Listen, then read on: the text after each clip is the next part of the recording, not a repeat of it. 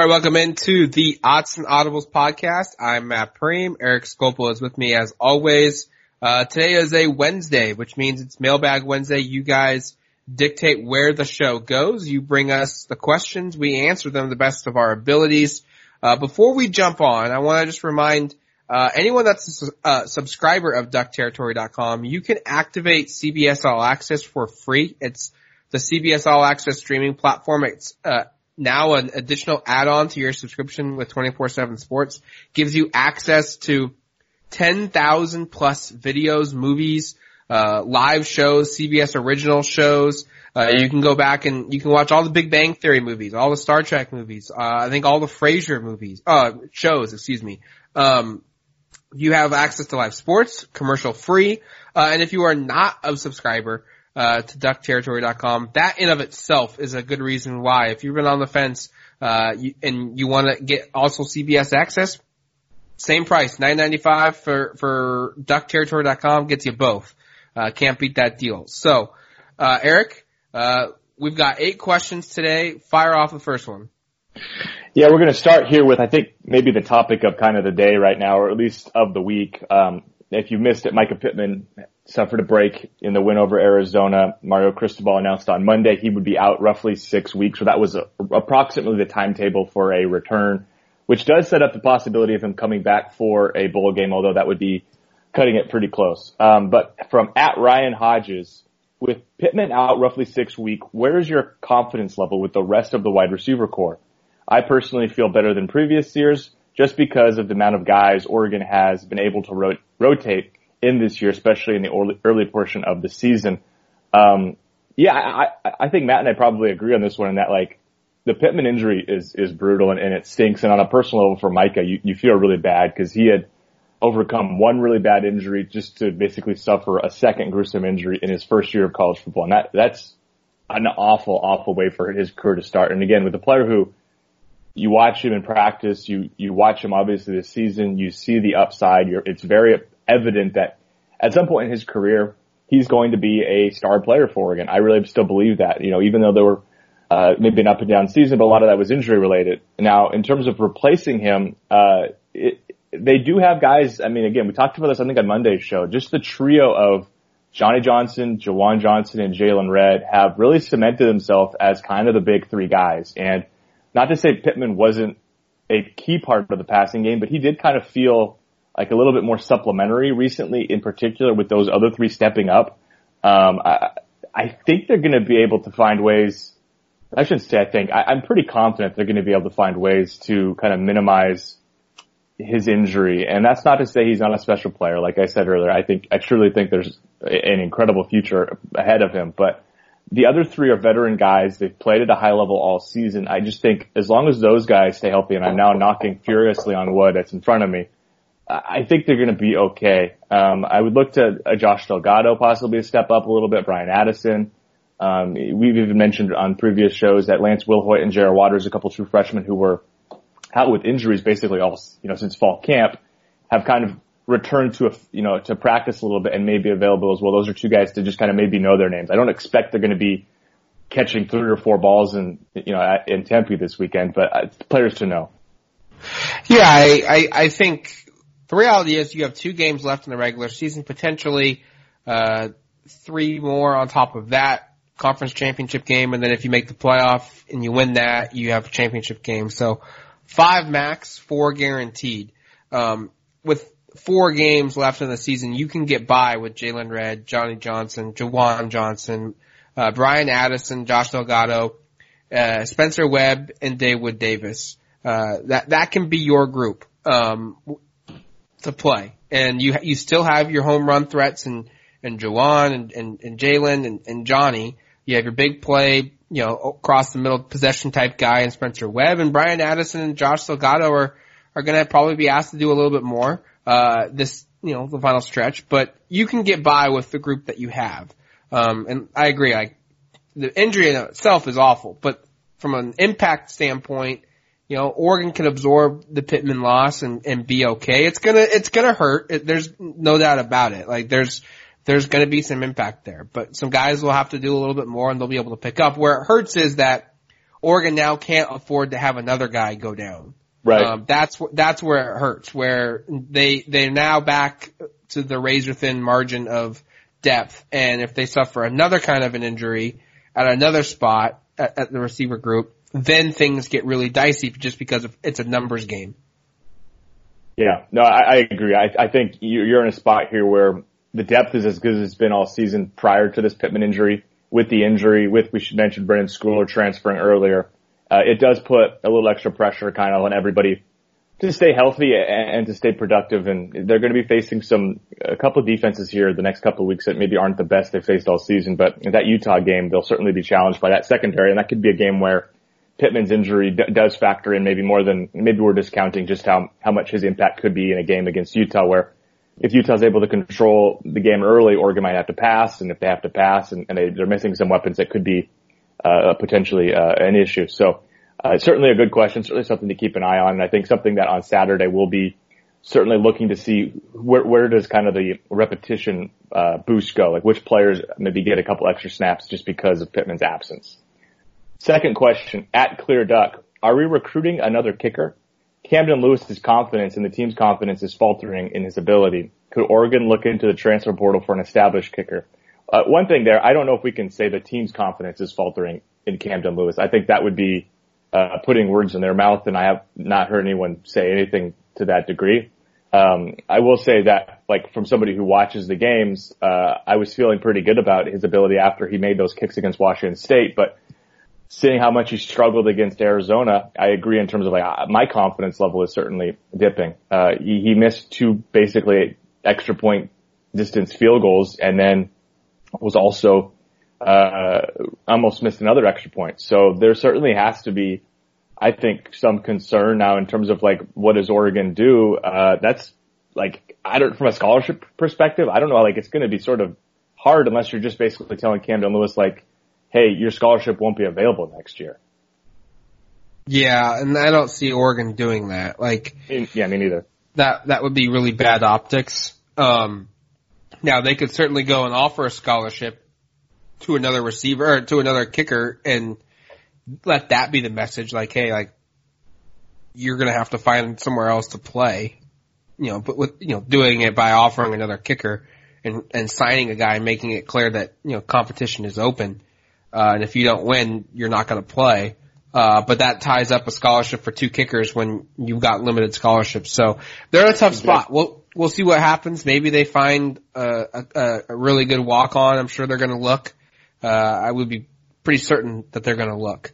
Um, and I, and I think you, you would be doing a disservice to the program if you didn't at least try and see if there's somebody out there that you could bring in from a walk-on standpoint to push Camden Lewis in practice. Cause maybe maybe he is the best option that they have, and and he's you know that's just the reality of it, you know, and and and maybe he needs to be pushed in practice, but you know, he's also a freshman, and football is a developmental sport, and guys get better over time, and you know I, I think it's harsh to rush to judgment after one or two kicks, but it's starting to get to that point where you have to wonder like, is he the guy long term?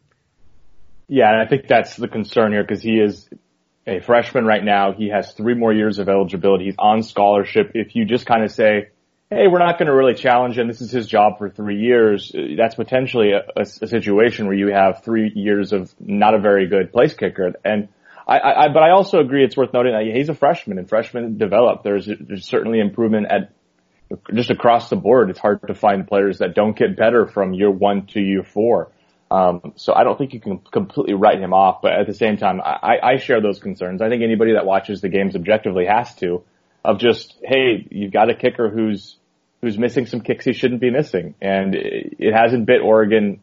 Well, I guess the Auburn game that that missed kick did bite Oregon, and and that you know plays a role in kind of maybe the outcome. But it, since then, it really hasn't cost them a game. But if he's unable to hit these kind of kicks, eh, there there's no doubt that a possible situation will arise where they're faced to lean on him, and if he's not reliable, that could cost them uh, potentially football games. And you know, right now, every football game's at a premium. You don't want to lose those games, so uh, it's certainly something to keep an eye on, and, and we will track if there is any movement in terms of recruiting or, or using a, tr- uh, I guess a, a transfer kicker. Third question from at Sundog80. Why is Justin Herbert or any of the starters still in these games when we have a big lead? Time to get reps for the backups and not risk a major injury like Tua at Alabama. Um, I think he's referencing the fact that Herbert was out there for Oregon's second to last drive with about three minutes to go and they were up 28 points. And, um, I don't know how you were feeling about this Matt, but when I was watching it, I was also confused why it wasn't Tyler Shough time. I mean, they were up four scores. Uh, it was pretty clear that the game was over at that point. Uh, there wasn't a lot of time. It did feel like the opportune time to put in Tyler Shough. Now, I do have a quote because just, uh, Mario Cristobal was asked about this on Monday. Yeah.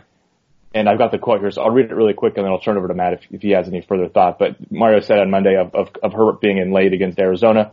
In terms of Justin being in late in the game, I don't know what is defined as late or not an opportunity or a guy shouldn't be playing or whatnot.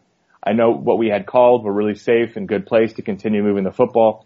And we play football here at Oregon, so that's where, we're, that's what we're going to do. Yeah, it was a weird answer. Um, I think. Agreed.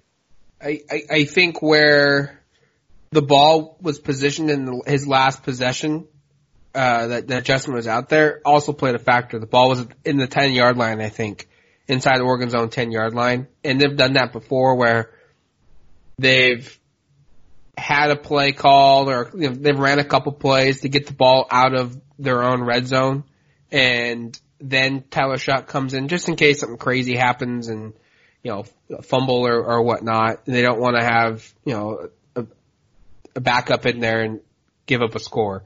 Um, it was weird. I would have preferred to see Shough a little earlier, but at the same time, like the ball was inside the ten, and I understand like you know there was only a couple minutes left. High probability that Arizona wasn't going to come back and win. Uh, but yeah, I mean like that's probably why Herbert was out there originally, and I think Tyler Shough was warming up, getting ready to come in, and you know then they just didn't get a first down and they had to punt again. Uh, but I would have liked to have seen Shough. I think that was an opportunity. And, and probably at the same time, like they, if they were going to put Shough in, they probably wanted to run some kind of play, you know, pass play to get him going.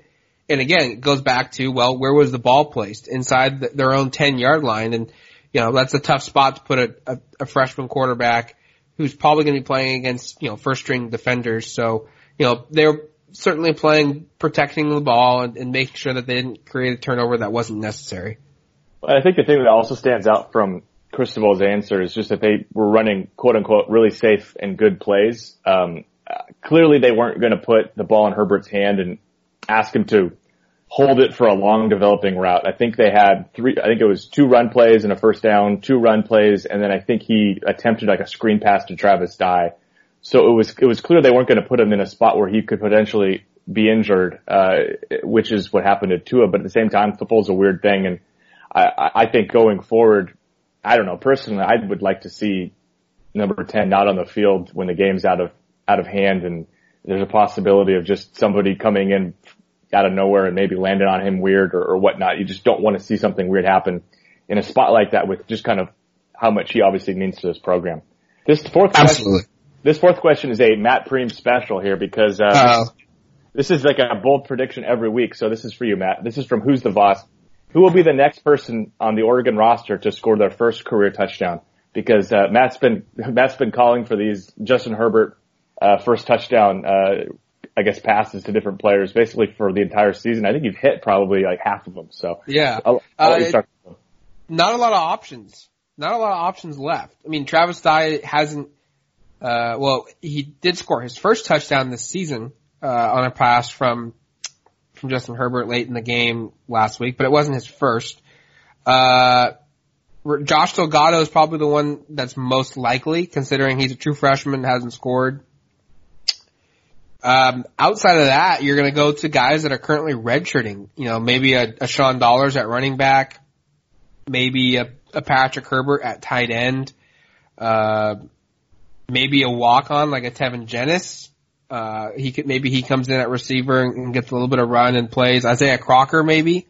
Uh, that's a guy that, that he hasn't caught a pass at all, all season. He hasn't caught a pass in his career. So maybe that happens with the injury to, to Mycah Pittman. He gets in, in the, on, onto the field a little bit, but not a lot of options left uh, at this point in the season. Uh, for first career touchdown. So I'm gonna I'm gonna go with Josh Delgado. I think he's probably the most likely of the group. Nine catches, 116 yards. He's played in, in nine of the ten games for Oregon, so uh, he'll probably have a bigger role now that that Pittman's out. Uh, yeah, I think offensively Delgado is is clearly the pick, and then if you were to pick someone on defense, you'd have a ton of guys to choose from, and that would be just almost impossible for us to try to predict because it's probably like 20 guys. Has Lenoir has Lenoir scored a touchdown? I don't know that one off the top of my head.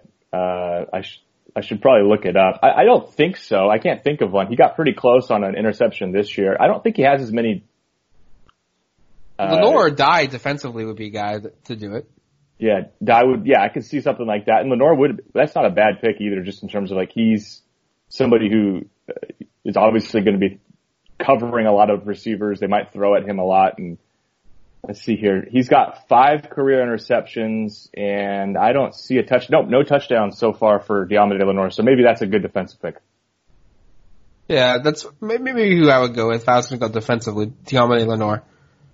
So, all right, that's going to do it for us for the first four questions here on the Odds and Audibles podcast, Mailbag Wednesday edition. Uh, we'll take a quick break. We'll come right back.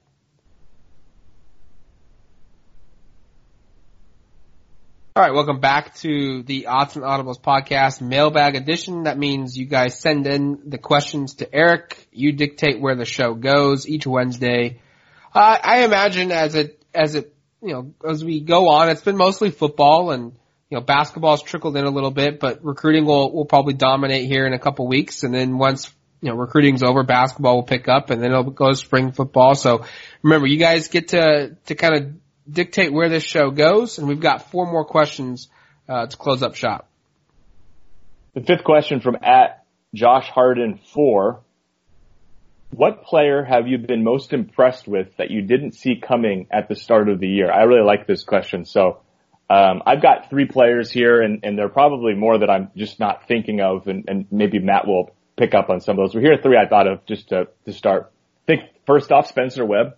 Uh, I don't think there were, I don't think there was a whole lot of expectation he was going to be a huge factor offensively. I think coming into the fall, he was kind of considered the fourth tight end behind Breeland, McCormick, Ryan Bay, maybe even fifth behind Kampmoyer. I think those were, I think it was, to me, it felt like kind of Webb and Kampmoyer were probably the two guys battling for the fourth most reps and who knew Patrick Herbert also felt like somebody who could take, um, opportunity away from, from Spencer Webb.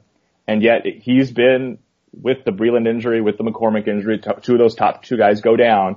He's really stepped up and in terms of when they're throwing the football, established himself as, as Justin Herbert's probably favorite receiving tight end. Not probably, definitely Justin Herbert's favorite receiving tight end. You know, he's three touchdowns on the season. He's fifth in the team in receiving.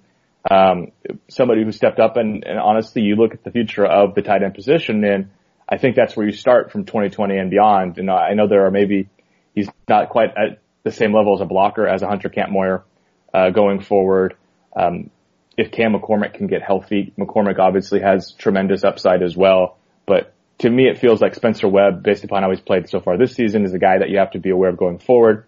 And a couple others. I think Cyrus Habibi-Likio, especially the way he played at Washington, that was something I didn't see coming. He hasn't had a, a ton of production since, but there was that three game stretch there with, I think, uh, Cal, Colorado, Washington, where he played at a really high level, scored some touchdowns, kind of demanded a bigger role, kind of fallen off a little since it sounds like he was dinged up uh, against Washington State. So that would make some sense for, for why that's been the case. But somebody I didn't really, he kind of felt like, look, he maybe, maybe he's their third or fourth running back, but how much of a role is he going to have? He's, he's actually been uh, kind of a, a fairly involved player offensively, leads the team in rushing touchdowns. And then defensively, um, Brady Breeze, uh, and I guess another one would be, I guess, Verone McKinley, but I think by the start of the season, we kind of had a good idea he was going to be a factor. But uh, Brady Breeze kind of lost the starting job to Nick Pickett, and it kind of felt like, you know, last year Pickett beat out Breeze for the same position, and Pickett really was the guy out there probably 90% of the time. But this year we've seen, I want to say a, a, a complete job share. It hasn't been a 50-50 split exactly, but it's been close enough for Breeze is playing a lot of snaps and, and playing at a pretty high level. So I think Webb, Habibi-Likio, and Breeze are three guys that stood out for me that I wasn't necessarily expecting would be a big part of Oregon this season, but that have kind of uh, filled in really nicely. Breeze is fifth in the team in tackles with 36, and he has he's second on the team in fumble recoveries. Uh, he's got an interception return for a touchdown with 32. He's got a pass breakup. Yeah, yeah, that's a good one. Um, but I, I think I was going to pick Verone McKinley because yeah. I had him pegged going into the year as a, a developmental player that was going to maybe see a little bit of action. He leads the team in interceptions with, with Jevon Holland. They're both tied with four. He's got 84 yards of return yardage. He's, what is he? I can't, I just lost him now. Uh, he's seventh on the team in tackles with 34 tackles, two pass breakups. He's got a tackle for loss. I mean, this was a guy like, he's starting now. Like I didn't, I wasn't even expecting him to, like, it became obvious, you know, week one or week two, he was going to play a ton, but I wasn't even expecting that. Like, three weeks before that period. Like I was like, okay, McKinley might be a guy down the road that helps Oregon, you know, in a big way. And he's doing it now as a redshirt freshman to the point where I kind of feel like if Thomas Graham and Deommodore Lenoir both go pro, Oregon's got two cornerbacks waiting in the wings, Mykael Wright and Verone McKinley, that can play that position and, and play it well at the next level and replace them. There might be a drop off, but I think the talent's there for those guys to, to, to, step in. And McKinley can also play safety. That's where he's played the most this season. Yeah. Is, yep. is, is playing at the safety position. Uh, and then I, I think one that is, needs to be mentioned is Jevon Holland because while he started last year and was, uh, you know, kind of that, that fifth defensive back and was a freshman All-American, everyone kind of felt like, wow, he's going to be good, you know, down the road. I, I, that's an NFL player. And I will be shocked if he's here beyond his junior season.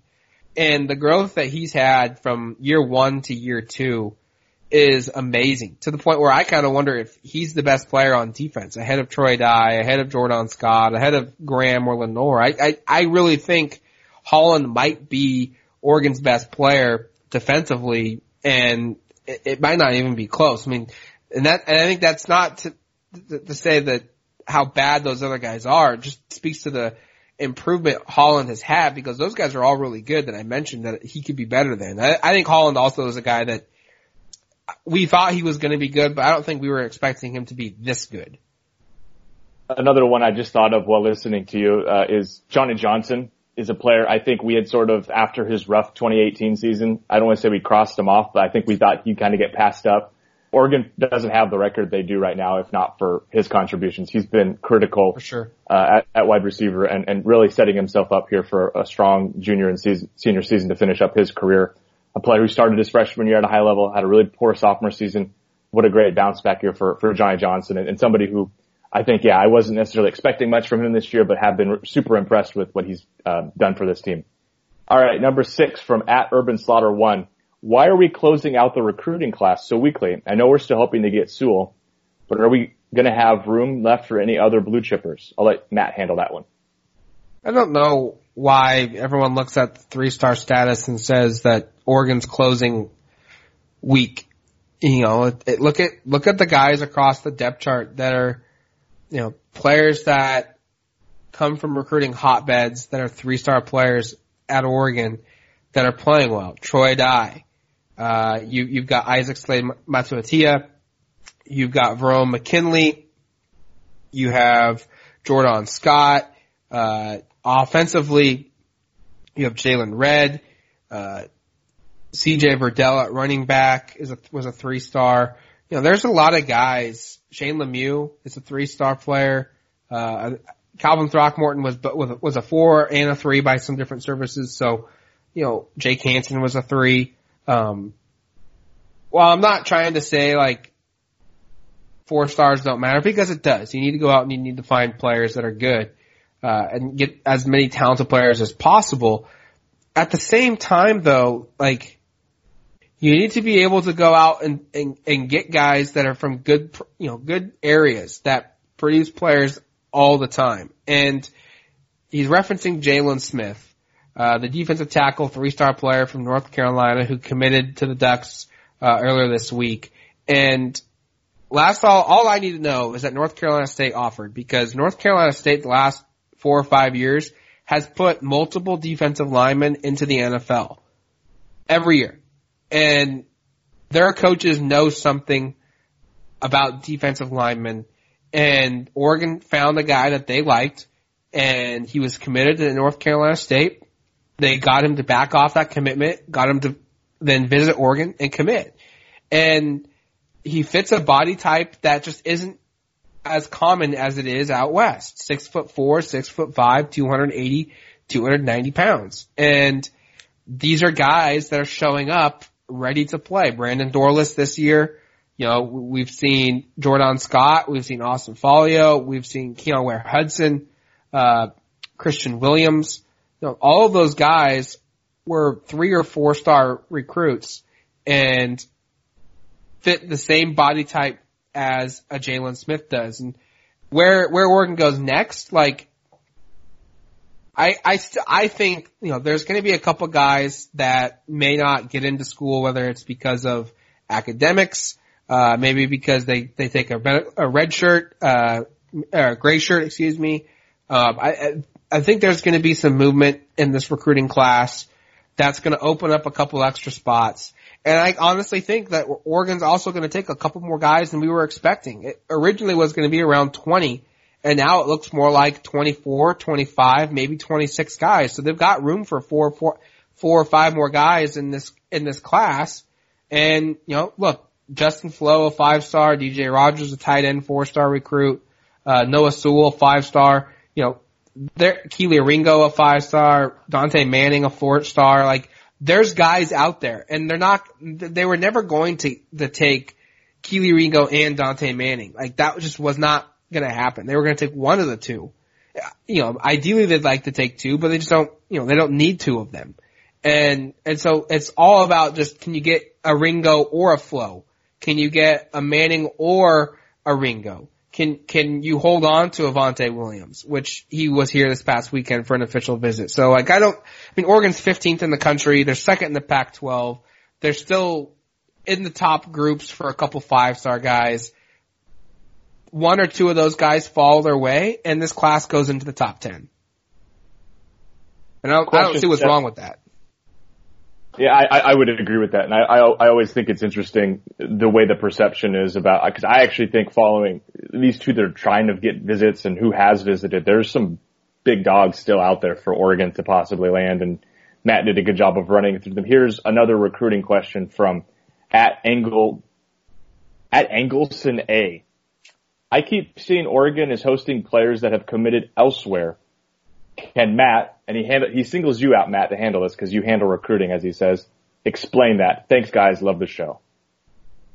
I mean, that's just the nature of the beast now, right?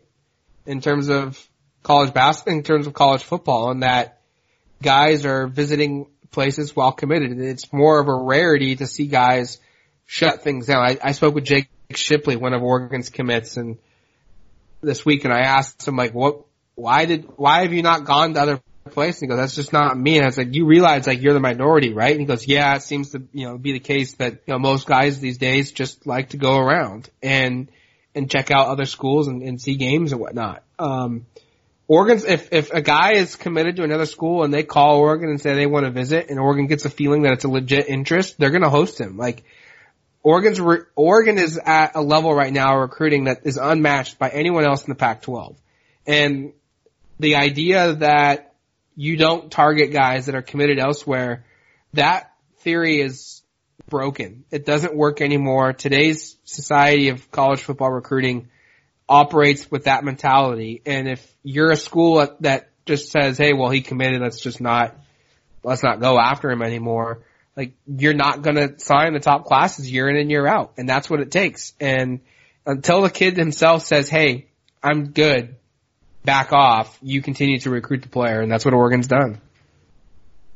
Well, final question here is a basketball question from at Tosh Myers. Is this the best Oregon basketball team since the Final Four team?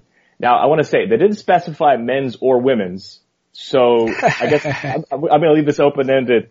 But uh, I guess in terms of the men's basketball team, it certainly has that feel. I mean, the year after they went to the Final Four was a disappointing. They didn't make the tournament. Yeah, didn't make the NCAA tournament. It was a really disappointing season. Last year's team was really disappointing until, you know, the last stretch of the year. I think the ceiling for this team, and Matt knows this team a lot better, and so he can speak to it more, but from my perspective, the ceiling of this year's team is is probably a little bit higher than last year's team once Bol Bol went down. Do you agree with that? I, I think this is clearly the better team between the last two years. Yeah, like I, I think this group just has better flow to it. Um, I, I, I think last year's group probably was the more talented of the group. Yeah. Um, from a pure raw talent perspective, but I don't necessarily think last year's group was a clean fit.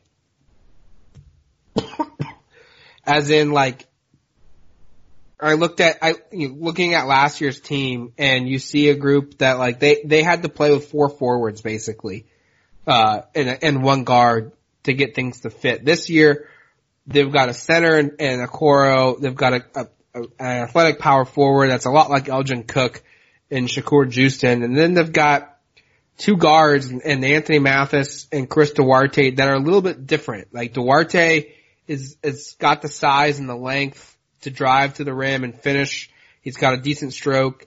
And Mathis is the opposite. Like he's a sniper from three. If you give him just a glimmer of hope, he's going to make it. And he's got the ability to go into the paint and hit the floater every now and then. And then you got Pritchard, who's, you know, arguably one of the best point guards in the, in the conference and in, in the country too. Um, their depth is a little bit better too. I, I, I think this year's team just flows better. The pieces fit better. Uh, now it's just going to be, can they progress earlier than last year's team did? Because last year's team, once they figured it out and it clicked, they were damn good. Um, it's Yeah, just now, can, can this group, can they keep stacking good, good weeks on top of good weeks? I think this one has the potential to be, uh, the best since the final four team from the men. And then it could, it could be better if, if N'Faly Dante shows up and is as, as advertised and provides that rim protection. Then they have that opportunity where they could be as good or better than the final four team and I'm going to just turn this into a women's basketball question really quickly. And, and rather than is this the best team since the Final Four, I just want to say I think this year's team, and it's really early, is already looks has the feel of a better team than last year's team uh, from a women's perspective, just because there's so much more depth. Like they've had their third best player, Satou Sabally, hasn't played any of the counting games, and they're they're rolling teams, and they're getting contributions from players that frankly we didn't really expect to see at this high of a level, or certainly last year weren't contributing like this. Taylor Chavez goes for 25 points on one night. Lydia Giomi has 18 and 9 in one night. Uh, Jaz Shelley and, and uh, Holly Winterburn off the bench as, as freshman guards have had, each have had games where they've looked really strong. So you couple that with just everybody else coming back besides Maite, and I think the one thing is like if you're just to compare Maite Cazorla to Minyon Moore straight up, I still think Maite is probably the better overall player, but Minyon Moore defensively and her ability to um, distribute the basketball as, as a point guard, as kind of leading the offense, has been really, really encouraging so far. I know it's early. We well, they haven't really been challenged in terms of who they're playing. They play Syracuse uh, on Sunday. That's going to be the first kind of big test where they go up against a team that's at least got similar caliber of athletes and players. But um, I think this year's team is is better than last year's team, and to me, I really haven't seen a single thing yet that leads me to believe this isn't the best team in the country, and that this isn't a team that, you know, come April we're talking about as I, I still think the prohibitive favorite to to win the whole thing because they're they've got Sabrina, who's averaging a triple double, but really hasn't been herself offensively in terms of scoring. I mean, she's only averaging about 12 points per game, hasn't shot the ball very well from three. Erin Boley, similar thing, hasn't shot the ball well from three. Ruthy Hebard's been incredible uh, around the basket as she always has been. She's been probably the most steady of the returning uh, four starters, and obviously Satou's been uh, over in Europe, and she'll rejoin the team this week. But um, I still think, even though maybe it hasn't been the best start for a couple individuals on this team, offensively in particular, they've shown so far nothing that leads me to believe that they're going to take a step back from last year's team. And like I said before, I, I really think this year's team uh, is is a, a little bit better than than last year's team. Well, I look at the women and understand the competition and Northeastern, Utah State, and Texas Southern are not going to be teams that are in the same stratosphere as Oregon. No. But the Ducks are missing the eighth best player in the country in Satou Sabally, and they've scored 89, 109, and 99 points, and the most the team has scored is 63. They've held a team under 50. They, you know, Northeastern scored 47. So I look at this women's team and you're right, like the depth is insane and they're doing this without one of arguably not their best players, one of the best players in all of college basketball. Like she's right now over in Germany playing for her national team. She'll be back for the Syracuse game. And so once they add her back into the lineup, maybe that allows Sabrina to, to score a little bit more because teams can't sag the paint and, and, and double team her because they've got to worry about Satou being on the floor and, and, and whatnot. But you're right, like the development of uh, Taylor Chavez with, with her, with her scoring. I think Lydia Giomi is also, uh, someone that's really improved their game. Um, and then you also have to look at, I think we always kind of look at the re- reserves or, you know, the freshmen who, who's impressive, but I think Ruthy is, I've watched yeah. three games on stream and she's unreal right now. 23 and, and 13. She's only committed six fouls. She's only committed six turnovers. She's shooting 78% from the floor. Uh, Taylor Chavez is shooting 70% too. That's really just mind boggling for a guard. Uh, That's not bad. No, not, not bad at all. So I, I think Ruthy's also taken her game up to another level and I'm always impressed with her because she doesn't have necessarily a, like a, a perimeter jump shot and yet she still finds ways every game to, to get a clean look at the hoop. You know, and, and I think one thing you mentioned that the ceiling for the men's team can get higher if slash when N'Faly Dante is available it's kind of the same thing on the women's side with Sedona Prince, and we're still waiting word. And, and uh, Kelly Graves meets with media on Wednesday to, to preview the game with Syracuse. I don't know if I'm expecting anything updated there, but it'll be something that is certainly asked. But if they get her available, that then adds just another another compliment to what they don't have in terms of she's six foot seven. She can spread the court as a shooter. She can protect the rim. She's really, really good around the basket. So um, yeah, this team, I mean, it's, it's, we could spend a lot of time talking about just the, the overall caliber and kind of what's impressive of this group, but I, I know this wasn't even the question originally, but I thought it was, it's worth talking about when you have the number one ranked team, uh, in the country in Eugene.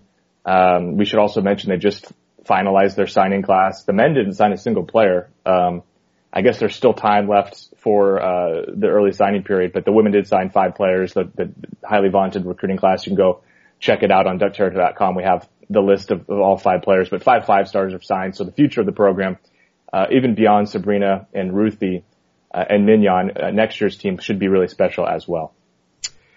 All right, that's going to do it for us here on the Odds and Audibles podcast. Thanks for listening to the show. As always, send in your questions each week to Eric, and your best ones will be selected for the show. So, for Eric Skopil, myself, Matt Prehm, thanks for listening. We'll talk to you soon. Adios, amigos.